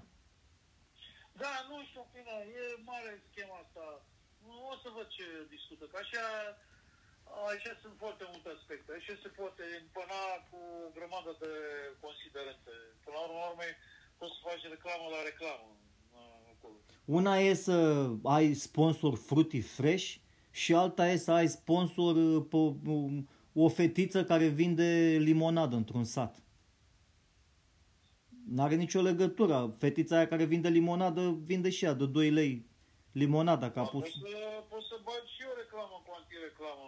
Unul care are un fruity fresh și bea de acolo și la un moment dat îi se termină și bea o limonadă și se pare mai bună decât fruity fresh. Da, mă, dar sponsorul mare e, de exemplu, Fruity Fresh. Fruity Fresh poate să-ți dea pe 10 episoade 10.000 de dolari. Și o- cineva care face... Am cumpărat eu, de exemplu, de la o țigancă de la Titan, vindea în sticle suc de fructe. Adică ție ți era și frică să cumpere la că era îmbuteliat de el. Era fructe stoarse. Dar eu m-am uitat și am întrebat-o de unde ai, l-ai luat sucul ăsta. Da, da, când te duci în piață să cumperi murături de la gospodări.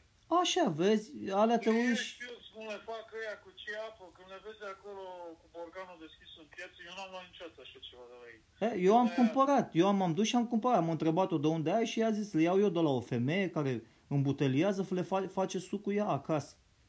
Și Nu, când mi-a... eu și, eu și hranul, am poftă să iau de la ăștia din piață, dar am zis, cum adică, mă, eu nu sunt în stare să, să răzui uh, două rădăcini de hrean să-mi fac un borcan. E adevărat că te apucă o tămufă plânsul, plânge acolo o oră cât razi hreanul ăla, dar l-ai făcut tu cu mâna ta. Și trebuie să te gândești cât costă hotelul. Păi numai eu și cu tine. Fără să mai pun la socoteală că ne mai trebuie încă un, un cameraman. Deci o echipă de trei ne trebuie, sigur. Eu cu tine și încă cineva. Am să povestesc și eu. Apropo de... Cât sunt, utilizarea cât sunt cu- camerele de hotel? Fă socoteala numai un pic pe episod, dacă mergi din oraș în oraș. Deci, auzi, asta trebuie discutat. Nu știu, discutăm în avans. Păi cât? Nu știi cât e o cameră de hotel pe noapte într-un oraș? Păi, e o de la 50 de euro în sus. Depinde ce, ce cameră, de la câte stele.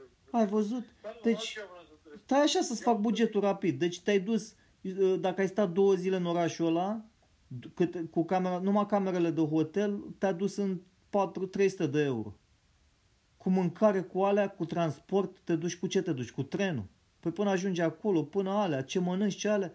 Păi numai, numai Dar transport, asta trebuie discutată. numai transportul și mâncarea pe episod te costă 500, și ceva, 500 de euro. Acum, cu cât plătești pe fiecare? Păi numai să dai 200 de de euro la fiecare, la 3 inși, de astea. Deci, se face o emisiune, auzi, de când, de când uh, a existat producția asta, întotdeauna se știe că consum mai mult decât uh, producția. Normal, sunt mii, mii de euro, zeci de mii de euro. Deci n-are... Trebuie... actul artistic întotdeauna este mult mai bine plătit.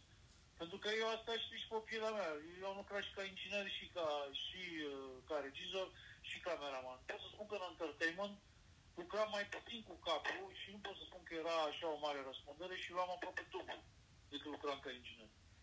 Da. Bine, cea, numai aici, în alte țări, când lucrezi ca inginer, nu se compară cu, chiar și cu un regizor. Adică, e adevărat, dacă sunt un regizor de Oscar sau de Ideea e că noi putem să facem emisiune de asta de, pentru Paprika, foarte mișto emisiuni. Și cu pescuit. Păi nu am o emisiune în cap la Delta Dunării de mori.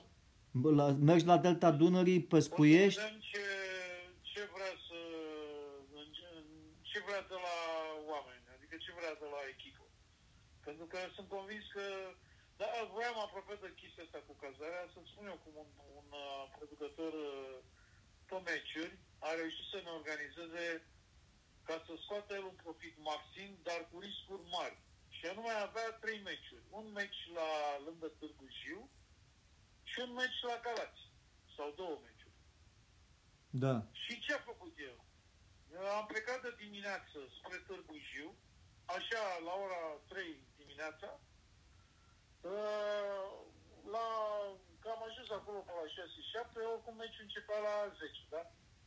Până la ora 10 am pus camerele, am tras cabluri, deci eu am condus carul, da? Că să făcea transmisiunea în direct.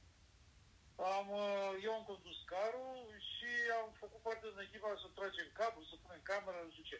După care am stat la canal de cameră, să stau la diafragmă, să, să, să nu se arde imaginea, da? După aia am strâns echipamentele, le-am băgat în mașină, am condus mașina și ca să nu, ca să nu cheltuiască cu noi pe noaptea aia, am zis că trecem în București, ne, ne dormim noaptea în București și plecăm dimineața la Galați.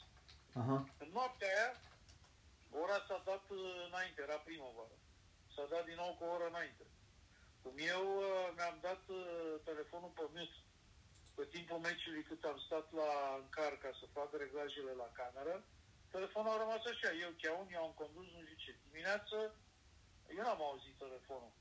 Unul nu l-am auzit, doi era după ora da, sau hai să zice că s-a schimbat singur după oră, că telefonul își schimbă singur ora. Și n-am auzit. Grămadă iar m-am dus, deci noaptea am dormit acasă chinuit, m-am dus după aia din nou la meci, uh, la Galați, iar la Galați, după ce s-a terminat meci, hai să strângem să plecăm. La întoarcere, eu eram sus ăștia, dacă nu mă lasă să dorm, eu o să intru cu mașina în stânga. Deci voi nu mai vedeam. Uh, așa fac majoritatea. Uite, te împing la limita riscului și eu vedeam tinerea Eu știu lucrurile astea pentru că am trecut prin ele și am riscat și am văzut unde pot să duc. Eu am adormit la volan, știu ce înseamnă. Eu chiar am avut accident la volan și am adormit. Și Dumnezeu a fost lângă mine, îngerul m-a salvat. Deci, practic, a fost un accident, am adormit la volan și exact în sens opus, am aprociat o mașină și așa mi-am dat seama că, deci am lovit foarte ușor mașina, de fapt, aștept să eu, atunci m-am trezit, deci efectiv mi s-a dat shutdown. Și m-am trezit, la un moment dat am auzit așa o zumcinătură, dar ușor. Uh-huh. Practic, ștersesem o altă mașină din sens opus și când am uitat, eu nu mai aveam uh, retrovizorul și nu mai aveam control al direcției. Cum mai am lovit cu, cu roata, am lovit uh, un colț din șasiu, din uh, șasiul celelalte mașini, important e că mi-a stricat direcția.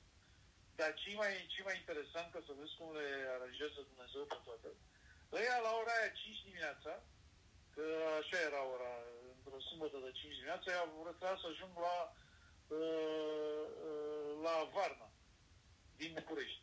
Eu în ziua aia am fost la job de dimineață, adică cu o zi înainte, lucram la Național, ce am avut de lucru pe acolo, iar uh, seara la ora 10 am luat pe de la hotel care trebuia să-l duc, uh, avea o întâlnire cu o cântăreață, să aranjeze un contract și să-l duci cu echipamente să-l duc la Varna. Și am, am închiriat mașina și am adormit la volan. Și interesant este că ăla care vrea în sens opus era braconier. Eu. Avea pește în porbagaj. Când ne-am dus la poliție să declarăm, pe mine m-a pus să scriu ce să scriu acolo ca să scap mai repede că am fost neatent și uh, l-am uh, acrușat. Celălalt, ok? Pe mine m-a, m-a lăsat în pace și m-am dus uh, să găsesc cineva care să mă ajute și spune ceva, că a fost un, un mare miracol. Am găsit pe cineva, pe cine era să chem, că serviciul la ora 5 dimineața, sâmbătă, nu se răspunde nimeni. Și o de taxiu am găsit, uh, deci am sunat uh, niște servicii de astea de taximetre și un șofer de, taxi, de taxi a venit la mine acolo unde eram la vreo 20 de km de Constanța uh, m-a luat pe mine și m-a dus la un service, uh, am, am luat piesele care el, povestindu-i ce a stricat la mașină, a adus niște piese, mi le-a schimbat la mașină și pe aia am plecat și mi-a dat și roată de rezervă. Și când m-am întors din Varna, i-am dat roata înapoi și o sticlă de whisky și i-am mulțumit foarte mult. Și asta vreau să zic. Cum le-a făcut? Deci ăla pe care l-am lovit era traconier. Ăla a reținut că venise de la pescuit în uh, prohibiție. Atunci nu, nu se mai pescuia și el avea pește pe bagaj. Deci eu l-am lovit pe unul care avea pește pe bagaj. Adică, cum să spun, Dumnezeu le aranja pe toate de la toți ne-a dat o lecție. Mie, să nu mai plec niciodată așa la drum obosit. Da. Pentru că eu știam ce înseamnă să conduc uh, adormit. Da, atunci mi s-a dat shutdown, George. Eu, n-am, eu, eu nu mi-am dat seama când am adormit. De-aia zic, când vorbești cu femeie, tu, dar tu ai numărul ei de telefon sau îi scrii un e-mail mai întâi? Nu, scriu pe mail. Dă-i un, dă un e-mail în seara asta ca să nu mai pierdem vremea și spui, uite domne, am un regizor bun, un băiat care a venit din America, acum e în România. Nu te pune pe mine, deci eu am să-i spune să ce vorba să vorbească toți trei. Când te duci, deci tu îmi spui toate detaliile. Da, pe da, care da. Să de ea. A- Uh, cum, uh, cum plănuiești tu să facă emisiunea? Nu, eu, eu doar vreau să întreb uh, dacă vrea să ne angajeze ca angajați, decât să ne plătească doar ca angajați, adică hai, tu ești... Noi să-i aducem lui, să-i aducem mie profitul. Da, am înțeles. Sau, sau vrea să producem emisiunea și are ea sponsor, că eu o să-i spun direct că eu n-am, noi nu avem Da, sponsor. Poate ea, pe ea nu interesează decât să plătim noi televiziunii atât și noi să... Păi de unde să plătesc? Eu, eu, noi, noi vrem să ne angajăm să facem noi bani, nu să plătim noi. Nu uita că acum așa să... Da, eu îți dau licența și îți dau suportul pe care tu îți distribui materialul și tu e treaba ta, dar mie îmi plătești pentru emisiunea făcută pe sigla asta, îmi dai atâția bani. Hai să, hai să luăm o pauză publicitară și să spun, uh, te sun imediat și spun de ce cred că eu, eu cred că ei, ei deja au bani și au doar nevoie de emisiune românească, pro- producție proprie. Da. Hai, uh, revenim după aceste cuvinte. Da, am revenit. Deci eu ți-am trimis pe WhatsApp o poză de la, de la site-ul paprika.ro da? tvpaprika.ro și dacă dai în jos pe pagină și te uiți din ce rețea de televiziune sunt ăștia, ei sunt cu AMC Networks, canalul de, de filme AMC, AMC, care e canal mare de tot. Uh, Film Cafe, care dau filme, Minimax, care e un fel de Cartoon Network cu, cu desene animate și mai e încă unul Jim Jam, ăla nu știu ce e Jim Jam, probabil tot pentru copii. Deci ăștia sunt o rețea de televiziune, Paprika. Nu e numai... Da, Uh, da, da, asta e așa, păi da, e mai de mult și nu-i numai la noi. Îți spun eu că ăștia caută uh, salahori, ne caută pe noi să ne ducem să facem emisiunea, să filmăm, să regizăm, să producem, să... Asta. Nu să căutăm noi sponsori.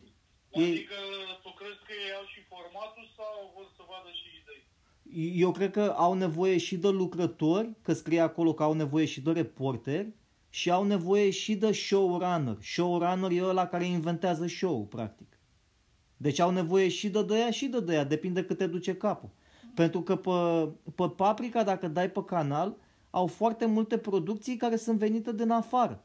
Și dacă nu fac producții uh, originale românești, le ia licența. Da, da. Deci asta e, asta e atul nostru când jucăm cărți. Noi putem să vă producem emisiuni uh, românești sau putem să fim și reporteri. Eu pot să fiu și reporter, și cameraman, și editor. Au nevoie de ăștia, nu? Sau ce au nevoie. Dar dacă, de exemplu, noi așa vorbim mai întâi, să vedem să ne angajeze, măcar să ne angajeze ca asta. După aia, odată ce ne angajează, spun eu, am o idee tare în delta Dunării, să cheamă bucătarii primitivi. Deci la fel cum ne-am uitat noi la show-ul ăla de vorbeam cu ea dezbrăcat și singuri, îl facem, facem, îl schimbăm puțin, de fapt îl schimbăm de tot. Îi facem pe ăștia să supraviețuiască 10 zile sau mă rog, în delta Dunării, numai să mănânce pește. Sau ce, pe unde să supra... Deci ei să, să gătească, să prindă și să gătească mâncarea primitiv. N-au show ăsta pe paprika. Da, uite, așa ceva în stilul ăsta am văzut uh, în Siberia. O zi în Siberia ăsta cum își pregătea totul singur, cum uh, își lua, cum hrănea animalele, cum își făcea el uh, uh, cina sau Da. dejunul. O zi, e, Dejunele. o zi e cam nasol. Trebuie să-i pui măcar, măcar 5 zile să stai acolo, dar nici să nu-i dai cort. Decât să-i dai să-și facă focul și să-și fiarbă apă din, din delta de unde își găsește. Și să-și fiarbă peștele sau ce are să-și fiarbă. Îi dai o oală de aia de fiert. Și foc și cuțit. Înțelegi? Dar restul nu-i dai. Tot ce trebuie să-și găsească, să-și găsească el din natură. Dacă își găsește o mirodenie sau ceva, o plantă, o alea, să-și facă, știi? Dar asta e ideea, să lași, să-i lași singur un pic, să-și facă singur o coșmelie, să doarmă acolo uh, peste noapte, știi? Noi, ca cameramani, noi mergem cu cortul. Tu ai deja cort. Eu cu tine ne băgăm cu camerele, cu cortul, ne luăm bateriile astea. Înțelegi? Da, Cred că o să-ți iei un cameraman mai tânăr, nu cred că mai rezistă la tăvălări de genul ăsta. Ce, tu n-ai rezista? Tu n-ai... Păi da, mă, dar tu mănânci bine, tu noi suntem la cort, noi suntem în... cum ar veni în vacanță acolo. Ce? Tu dacă mergi oricum, nu mergi cameraman, tu Dom'le, mergi... Ăla din fața camerei trebuie să dea, să descrie viața care o spui tu. Ăla din spatele camerei are ce trebuie, trebuie să doarmă. Exact. Acolo nici- Tu dacă mergi, tu, tu mergi, tu dacă ai merge, ai merge pe, pe slujba ta, first, first AD. Înțelegi? Tu organizator, producător, adică tu să fii sigur că avem cortul, că avem uh, conserve pentru noi, tot ce ne trebuie. Mai ales că suntem acolo, aproape de un sat. Deci nu o să fim la mare distanță de mega imagi. Înțelegi? Doar că îl filmăm pe, pe respectivii, respectivul sau respectivii lângă pe malul gârlii. Practic. Trebuie să supraviețuiască pe malul gârlii de unii singuri și să gătească cea mai bună mâncare pentru televiziunea Paprika, pe care o poate găti din Delta. Adică poate îi trebuie, ne trebuie și autorizație de pescuit, eu știu, nu știu care e treaba cu pescuitul pe acolo, știi? Atunci asta vreau să ți notez, pentru că asta trebuie să înțeleagă uh, directoarea asta sau managerul ăsta câteva formate, câteva idei. Păi da, asta e un format. După aia, ăsta e, formatul e la fel. Da, de exemplu, dacă uh, episodul ăsta e la Delta, Dunării, un alt episod putem să-l facem la Marea Neagră. Adică să meargă la Marea Neagră să vedem, poate să supraviețuiască 5 zile să mănânce numai din Marea Neagră? Guvizi, scoici, eu știu ce prinde el acolo. Spun eu că acolo știu sigur. Acolo pleci de dimineața la 4 cu pescarii, te-ai dus în larg, ți-ai luat ce ai vrut pește și când te-ai întors le-ai pregătit la terasă imediat. Cum să nu trăiești? Trăiești bine, mersi. Păi nu, dacă e supraviețuitor trebuie să-și facă focul acolo pe plajă. Nu știu dacă ai voie pe la... Sunt zone unde nu e nimeni pe acolo. Marea Neagră n-are... La, va, la Vama Veche, n-ai voie să faci focul acolo să îți gă- faci niște pește? Nu la Vama Veche, nu, dar sunt mai în nordul Constanței, sunt la limanul, la... Sunt acolo niște zone sălbatice, unde stai cu cortul, unde nu e nici naiba acolo, e mai greu accesibilă. Sau la Sulina, și la Sulina tot așa, e și Dunăre și Marea Neagră. Ia uzi. Păi, deci, Adică acolo le vezi pe amândouă. Vezi și Dunărea unde se varsă mare, e și plajă de mare, e și plajă la Dunăre. Adică e, Sulina e frumos. Ce, Adică ce, e, e, e, ce, ce e interesant la emisiunea asta este că îi, îl, să vezi pe supraviețuitori că se străduiesc, adică uh, să, să ei muncesc pentru mâncarea aia, că noi trăim într-o societate unde te duci la mega imagi, ți-ai luat o bucată de friptură, un cârnat, un, un cremvuști și mănânci ca un animal și nici nu-ți imaginezi cum ar fi să, îți, să prinzi tu mâncarea, să ți-o gătești de unul singur și să faci toate astea în natură, știi?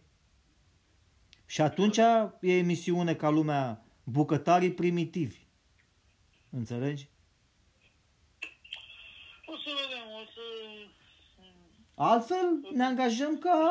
Putem să ne angajăm ca poate să aibă emisiuni. O să contactezi, să vedem. Da. Pun și la urmă lumea trebuie să... De undeva trebuie să iasă chestia asta. Da, în fine. E bine. Păi, dacă e trebuie să mă întorc la treaba mea. Bine, Vladimir, bagă-te la treabă și mersi că am stat de vorbă. Eu nu știam ce faci. Ai, ai fost ocupat sau ce ai făcut? Da, am avut, deci am de lucru, n-am terminat, dar m-am dereglat. Am lucrat uh, seara, noaptea și ziua trebuia să dorm, că nu mai eram în stare să lucrez. Și m-am dereglat. Când sunai tu, eu dormeam. Și de-aia m-am, m-am dereglat cu somnul, cu somnul și cu veche, ritmul stă în veche. Da. Ok. Ce să faci? Bine. Și, dar ce, te-ai uitat și la un film? Mi-ai trimis un film la un moment dacă te-ai uitat. Ah, da, da, da, da, deci ăla avea legătură cu ce spuneai tu, cu foarte interesant subiect, nu știu, nu te-ai uitat, dar am avut răbdare să mă uit că mi-a plăcut filmul. De, de, în primul rând, filmul era animat, animat 3D, dar foarte bine făcută animația. Mhm. Deci animația era aproape reală. Bine, se vedea că era desen, dar foarte bine făcut. Ziceai că și subiectul atât de bine făcut și ce îmi place la filmele astea animate este că regia și filmarea nu se poate, este mult mai bună decât în realitate pentru că la bagă camera cum vrea. Da. Punctul de vedere POV îl bagă de unde vrea. Mhm. Asta unul, dar subiectul era unul, pe, cam ce am vorbit noi odată la unul din episoadele astea ale tale. Uh, Era vorba de în anii 2038, când deja androizii făceau parte din uh, uh, auxiliare, din echipament, din uh, accesoriile vieții și deja mulți oameni erau șomeri, nu mai aveau o muncă pentru că erau făcute de androizi. Aha. Da, ideea e, și uh, filmul începe cum uh, într-o familie bărbatul îi cumpără, uh, închiriază un android ca să aibă grijă de treburile casei și de fata lui. Ăsta era cam disperat și cam debusolat pentru că nu mai avea job, că nu mai găsea de lucru din cauza androizilor și era cam violent cu fita. Și androidul ăsta îi făcea ordine în casă, îi pregătea mâncare, nu știu ce. Și a observat la, a, a fost martor, Android era o fată Aha. care inițial a vrut să o deconecteze și să o descompună și ea s-a rugat de producătorii la firmă să, să-i dau o șansă. Și atunci ăștia au scos-o de pe bandă de dezmembrare și au, au băgat-o în magazin și a luat-o ăsta cu fata. Și la una, unul din episoadele de, de isterie lui Tasu, a, a fost martor androida și a salvat-o pe fată și au au fugit. Acum, filmul, peripețiile prin care trec ei ca înceapă o nouă viață și anume copila cu androidul ăsta. Da. Androidul, o fată tânără care trebuia să ajungă în Canada, care în Canada nu era legea împotriva androizilor. Și aici era interesant că androizii deja făcuseră o mișcare de rezistență și în Detroit, așa se numește filmul, Detroit uh, Become Human, Mhm. uh, androizii făcuseră o mișcare de rezistență, iar uh, oamenii vânau și doborau, îi distrugeau și ăștia trebuiau să scape. Să scape. Păi asta e povestea adevărată, Vladimir. Asta este, se cheamă Ha- uh, Huckleberry Finn, scrisă de Mark Twain, numai că au- l-au înlocuit pe Jim, pe negru, cu Android. Da, foarte interesant. Și Huckleberry ăsta unde trebuia să ajungă ca să scape? Huckleberry Finn era un băiat, uh, era din sud, unde încă era sclavie și negrul ăsta, Jim, a scăpat uh, din sclavie, a fugit de la, de la ferma aia de unde era sclav și mergea pe, pe râul Mississippi să ajungă în nordul Americii, unde era sclavia abolită, ca să devină om liber. Bă, e, filmul ăsta, uite, așa cum știi tu povestea aia, așa e filmul ăsta, dar în condițiile de acum și din viitor. Și Dar tu n-ai citit, era- tu n-ai citit Mark Twain ăsta, Tom Sawyer și... Bă, nu, Eu nu prea m-am ocupat de literatura asta. Am citit ce m-a interesat pe mine. Aia, tot așa, e despre un copil care îl ajută un sclav să devină liber. La fel cum sunt androizi ăștia, că mă gândesc că androizi ăștia erau considerați ca niște sclavi în filmul ăsta. Da, da, da, și erau, uh, erau vânați ca să-i distrugă, pentru că ei au făcut o mișcare de rezistență Da. ca să scape, pentru că oamenii îi foloseau și pe aia îi distrugeau. Păi la fel a fost și războiul, la fel a fost și războiul din America între nord și sud, tot așa, o mișcare de rezistență să abolească sclavia. E, dar filmul e interesant pentru că practic era totul uh, așa ce vorbeam noi, că tu spuneai că androizi ăștia vor căpăta o inteligență și vor fi persoane, vor fi uh, entități de sine stătătoare, vor gândi singure, dar acolo nu se punea problema de energie, de uh, pur și simplu de întreținere, adică normal că filmul era de ficțiune, adică androidul nu doarme, de exemplu, nu are nevoie să doarmă să, să-și refacă, ci doar, să zicem, își dă un, uh, un stand-by. Uh-huh. Nu are nevoie să doarmă, cum face omul. Da. Dar mi-a plăcut filmul și am constatat că încă mai am starea asta în mine așa de copil, de, de, de pentru că am stat totuși că a durat filmul ăla. Păi, dar subiectul e interesant. Era o, e, aveau nevoie de, uh, să fie, să, de identitate, să li se accepte identitatea. Da, și trebuiau să ajungă în Canada unde acolo androizii aveau, erau recunoscuți și adică nu conta android, era, avea drepturi ca și omul. Da, avea pașaport. Exact și la sfârșitul filmului se pare că și aici în Detroit uh, autoritățile dându-se seama de războiul uh, destul de dur între androizi și oameni, atunci și-au pus problema că trebuie să înceteze agresiunile și să considere androidul ca o entitate superioară, adică cu inteligență superioară care poate conviețui cu oameni. Clar. Pentru că ăștia, dă seama, dacă ei au făcut o formă de rezistență personală, de rezistență ca să, ca să scape de uh, vânătoarea humanui, uh, oamenilor. Da. Auzi, p- ca să te las, uh, tu o să-i scriu uh, până te, uh, lucrul tău că îți faci treaba, lucrezi, o să scriu un e-mail lui femeia asta la Paprika ca să stabilești o Da, convorbire. da, mă uit, mai încolo mă uit și deschid uh, acolo și o să comunic. cu ea. Scrie ca să nu ne ia alții înainte, că vor fi și alții care caută. Da. Știi? Poate ne, poate ne angajăm la ăștia, ar fi tare. Nu, eu am văzut întâmplător anunțul ăsta, eu nu știu de când uh, este acolo și ți l-am trimis ție când ți l-am trimis și tu, dar abia acum că eu ți-am adus la mine. Deci o să, o să contactez să văd ce, în ce situație este. Eu vreau să o contactez tu pentru că eu întotdeauna la CV-uri eu sunt cel mai prost. Dacă fac un CV, e clar o să fie prost. E nu e un CV, e o anumită formulă. Da. E, ce ai lucrat, ce ai studiat, acolo sunt formule clare. Ce să pui în CV, n-ai ce să pui în plus sau în minus. Adică numai ce în răspunderea ta, ci ceea ce poți să dovedești că poți să faci. Da. În fine. Bine, Vladimir, hai, mersi frumos de telefon și uh, ne vedem. Ne vedem, mai vorbim. Da. Ok. Bine, hai, te-am, te-am pupat, seară bună.